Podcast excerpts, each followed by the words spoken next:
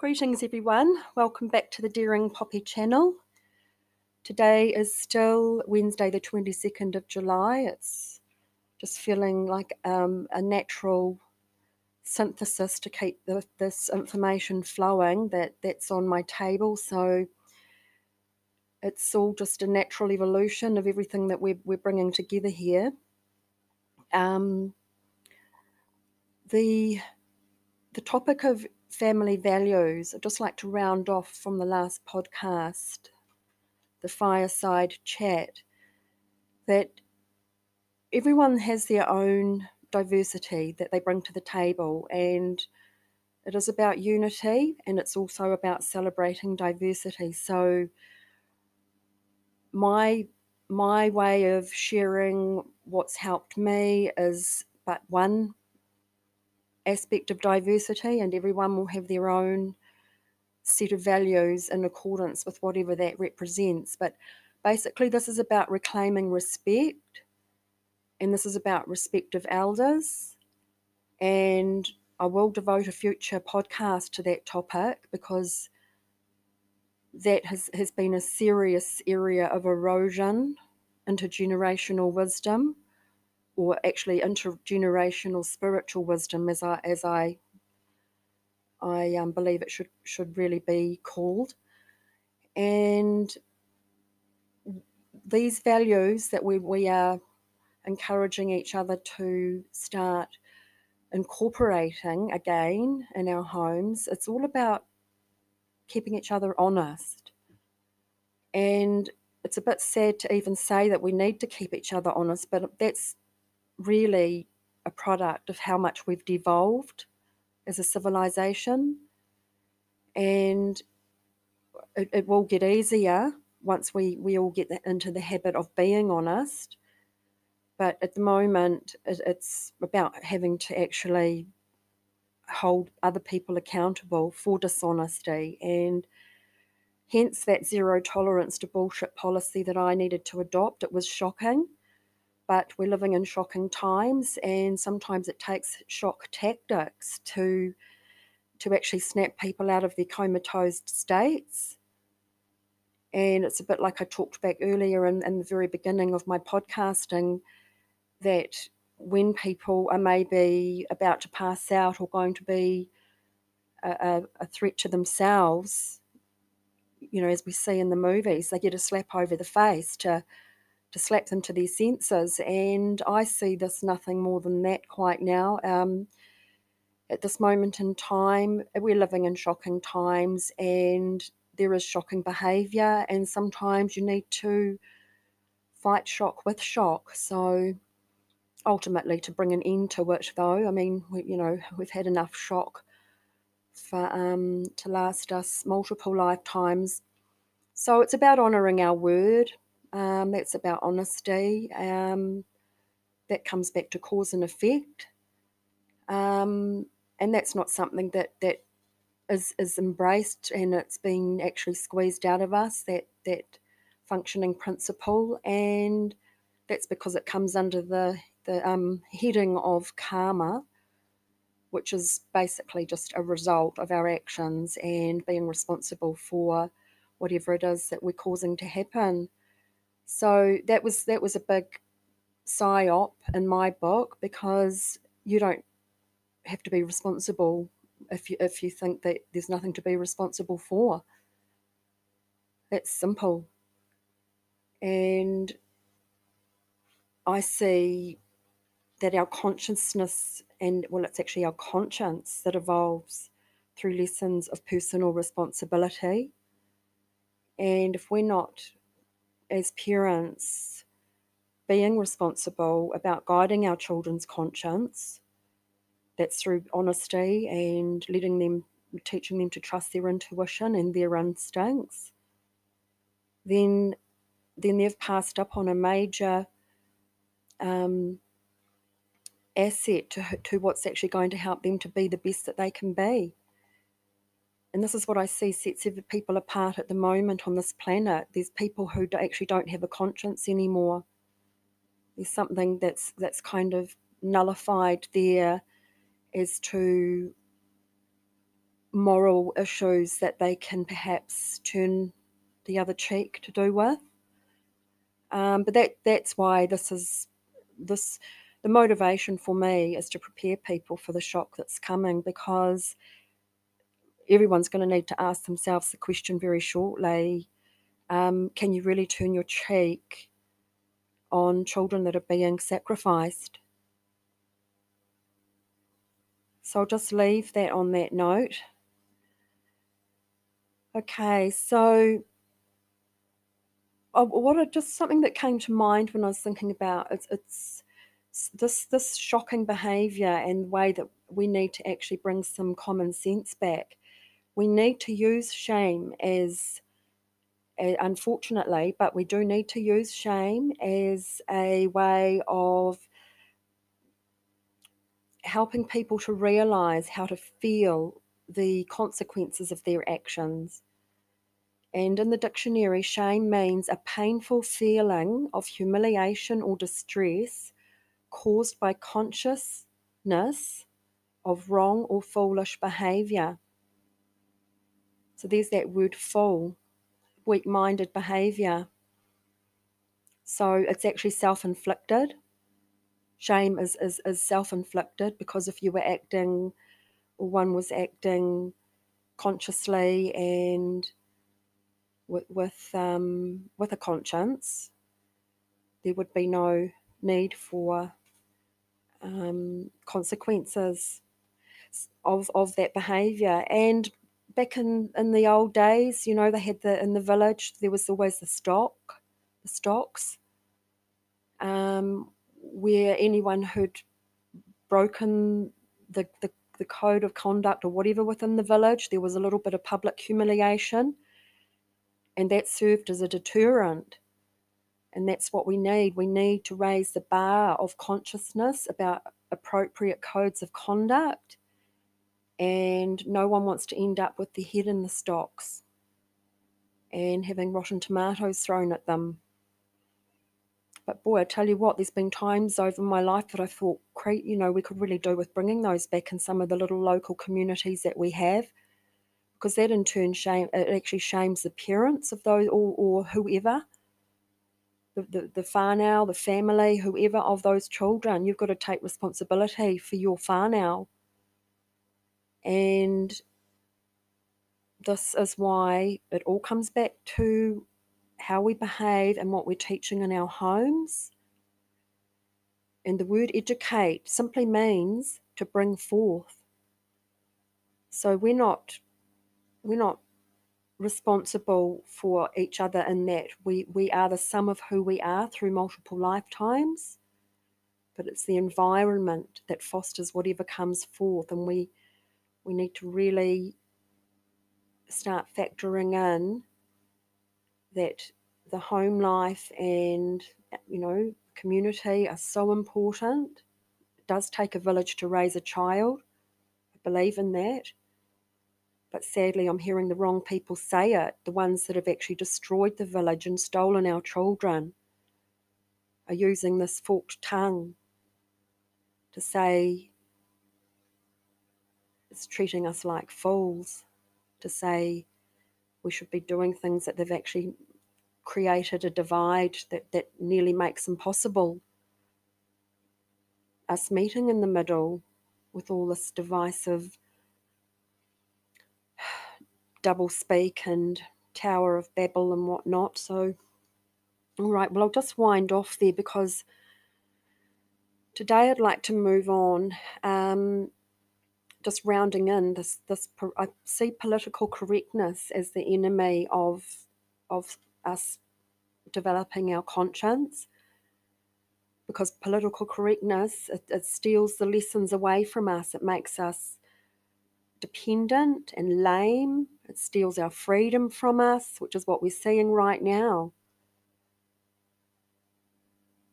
So the days of pc are over we're getting back to personal responsibility, people. And our children will love us for it.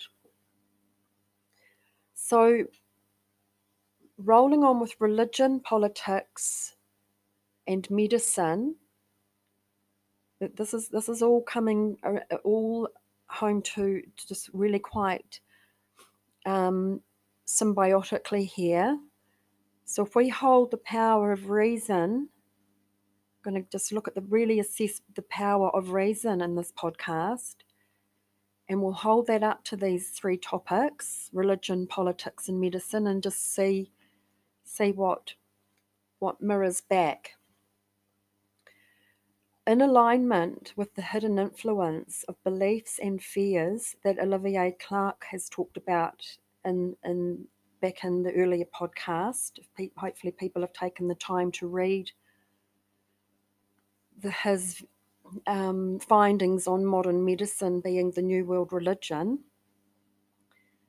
These facts clearly show for anyone taking the time to study them that our political parties enjoy an astonishing degree of undeserved credit that is out of all proportion with their actual results and promises.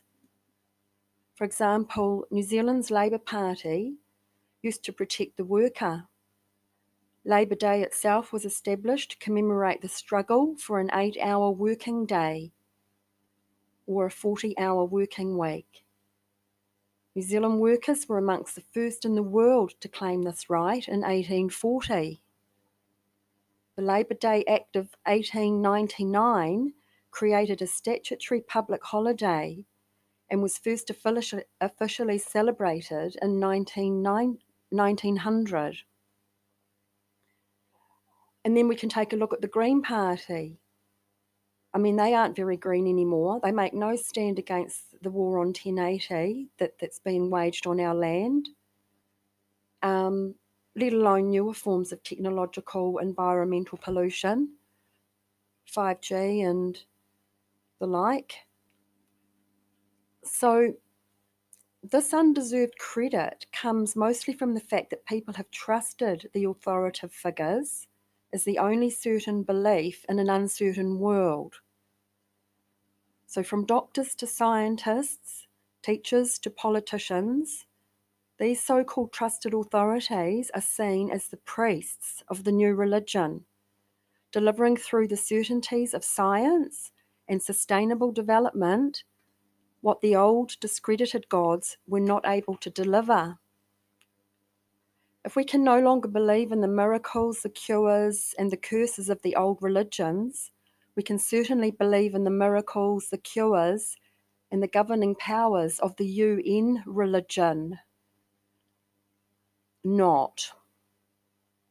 Well, this is what the world is slow, slowly waking up to we have a, a United Nations religion. So, almost imperceptibly, the modern worldview has perpetuated the saviour complex of our foremothers and fathers. Looking back through history, we find ourselves repeating history, characterised through autocracy, centralisation, the control and manipulation of people, censorship, propaganda, total obedience, infallibility, the destruction of conspiracy theorists, and the stamping out of individuality. All this, this is all, of course, has been done in the name of public health and the general good, just as the church fathers acted for mankind's salvation. So we can see then that even though our society considers itself to be secular, it has remained as controlled as it was a century ago, but with two major differences. Firstly, our society is not aware of it. It believes itself to be rational, scientific, and free of superstition. It fails to recognize that it is still, in effect, observing the old religious rituals, but under a new guise. Secondly, our society now lives its religious experiences through secular forms, medical ones in particular, and has at the same time transferred its hopes and aspirations from the spiritual world to the material. Even a superficial study of contemporary culture will reveal that the supposed secular, secularization of present day society is just an illusion. Even though p- most people do not conform to the outward show of religious custom and practice, mostly Judeo Christian and Western culture, the beliefs and superstitions remain deeply embedded in their subconscious, influencing many aspects of their daily lives without them even realizing it.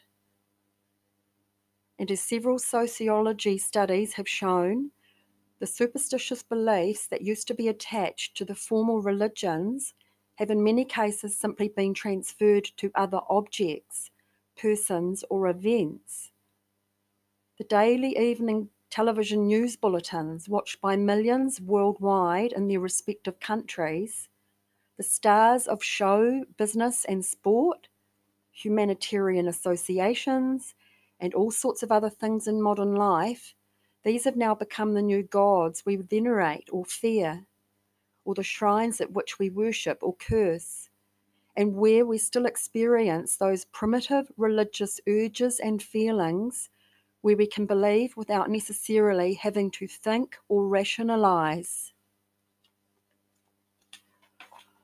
So, this goes a long way to explain the mindset and attitudes we are seeing manifest surrounding the supposed threat of a global virus pandemic. On one hand, there are those who are questioning the medical rationale and engage in, engaging the power of God given reason,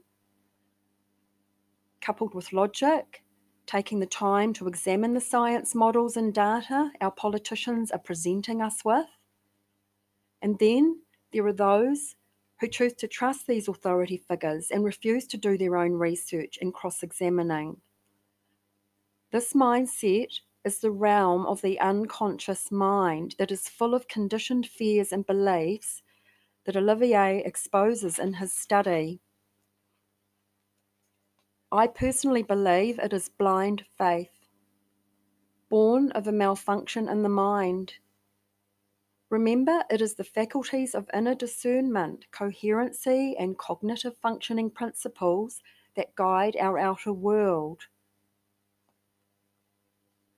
So think about the, the, the impact lead poisoning. I'll just bring that, draw that back in as we've seen what what happened um, back in the Victorian era with the indu- introduction of lead into into the environment in many different ways. I mean, we find out that lead exposure has serious consequences um, at high levels of exposure. It attacks the brain and central nervous system and causes coma, convulsions, and even death.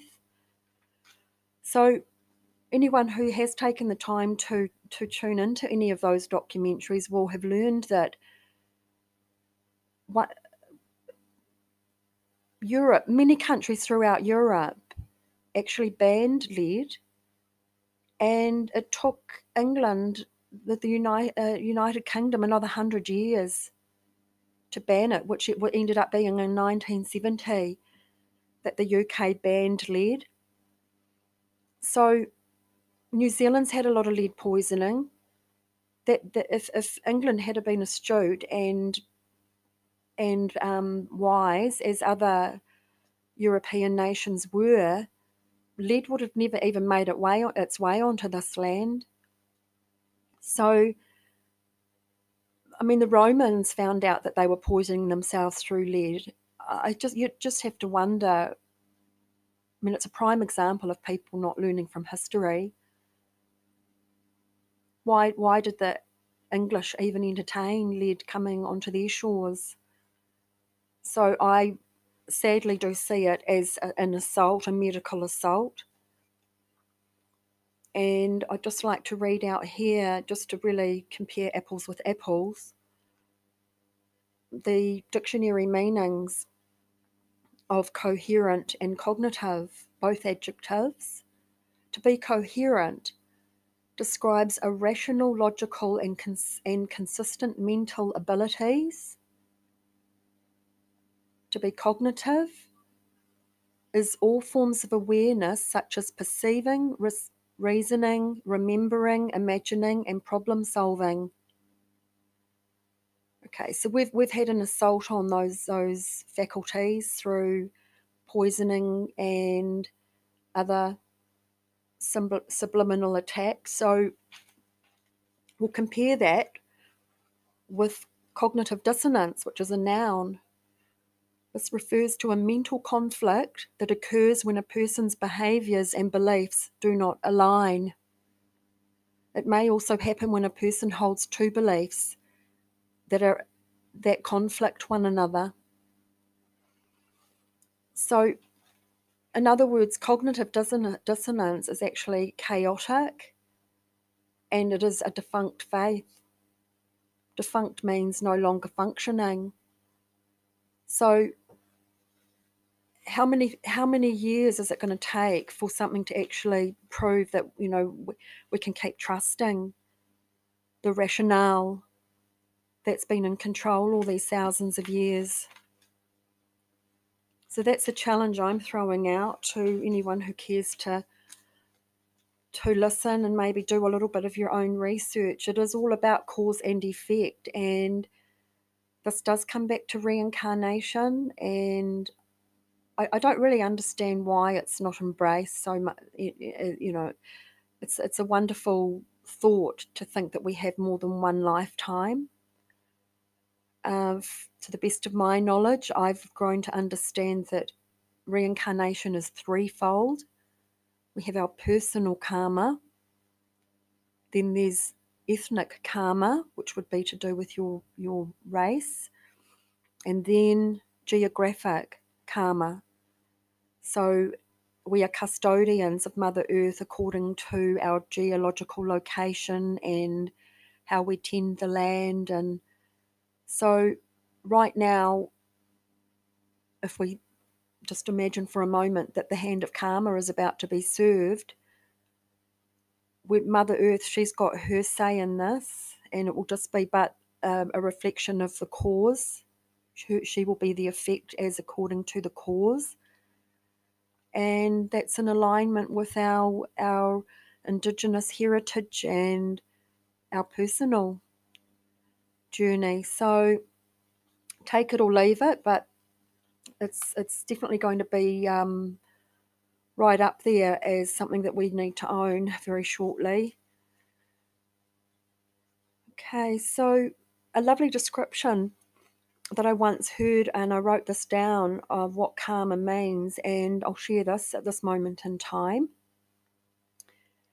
It means the totality of a person's actions in any one of the successive states of his or her existence, thought of as determining his or her fate in the next.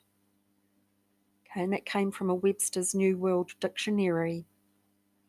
So it's about personal responsibility. That's what cause and effect does. It's common sense. And ultimately, beyond personal responsibility, it's about spiritual responsibility. And we're finding out that this is a spiritual war playing out right now on this planet.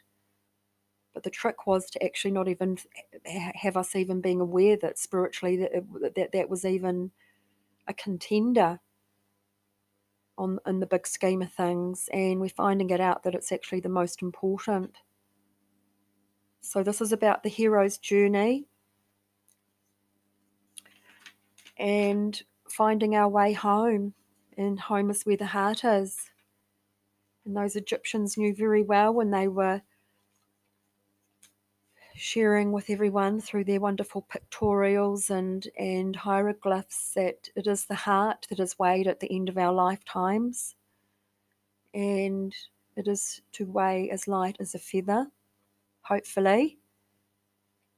And we're seeing through all this wonderful HeartMath research and quantum science is revealing that the heart actually informs the brain.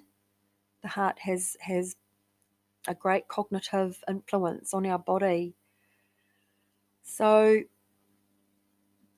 it kind of makes sense. That's why um, our hearts have been intentionally shut down by the forces that be. Well, the forces that were is probably the right context from now on. Um,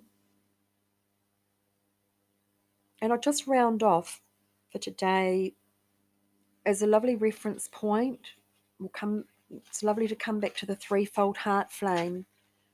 That that is what will guide us home. The threefold heart flame is that violet flame of transmutation, which is the the mergence of, of the, the power, the love, and the and the wisdom. Blue blue of father power, the pink of mother love, and the gold of child wisdom. And I loved how I loved how Ruth Goodman spoke and how butter how butter was made, and she was cleaning out those wonderful. I think they were made of oak. Um, those um, great oak urns that she was making the butter in, and the way that they traditionally cleaned those, because when you're making cheese and butter, you know that sanitization is, is of utmost, utmost importance. And not only was soap, the three things were soap, hot water, and the third one was light, but I loved how she emphasized that it was ultraviolet light because that's that's the color of the spectrum that actually kills harmful bacteria. So that's quite interesting that it aligns with our spiritual alchemy, that, that our flame of our divine spark, our divine flame of transmutation is, is violet. So light is intelligent. We're finding this is so exciting. It is coherent, it seeks fellow coherency. And that's why we need to shift out of chaos and cognitive dissonance and get get back into harmony, get into that harmonic resonance. And then we'll all that the, something called entrainment kicks in, which is when we all start to support each other in alignment with the, the harmonic forces of the universe. So I'll just quickly round off with um, some attachments that I put in yesterday with the podcast number 45. Um, okay, a wonderful documentary by AEA Films, and that was to do with the Dogon tribe. It felt really um, great to be able to discover that. It's an African history documentary, which winds just rolls back in this whole Sirius mystery and why the blazing star is so important right at this moment in time. Um, X22 report, an incredible report there from this American gentleman to do with some Q postings and some marker events that was um, very insightful for those who are interested in following a little bit more of the QAnon phenomenon. Um, Denise Wilkinson, I got another little one posting from her, the Redneck Kunas. Um, Rebel News, that was incredible. Ezra is having a, be- a book launch in northern Alberta at a place called Sherwood Park, and his book's called China Virus. And he's just have a look at that, folks. It's quite amazing the resistance that he's meeting with them trying to sabotage that the launch of that book. That's to do with the Chinese Communist Party, um, yeah, cover ups and whatnot.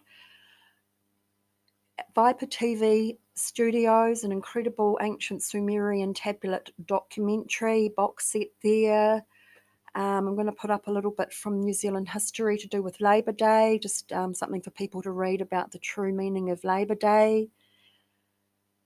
Um, and the piece of music that I posted yesterday was from the two cellos, and it's the official video from the Game of Thrones. And that's by two amazing musicians, Luka and Stjepan. So enjoy that, folks. Um, I noticed that the sh- um, Q Anon had called out the Game of Thrones, but calling it the Shame of Thrones thought that was quite pertinent. And there's more to be talked about on that topic, but for now, we'll just wind up there. And as always, I'm extremely grateful for all the wonderful support and amazing resources and material which go to help pieces piece the puzzle together. So, aroha nui for now. Look forward to being back real soon.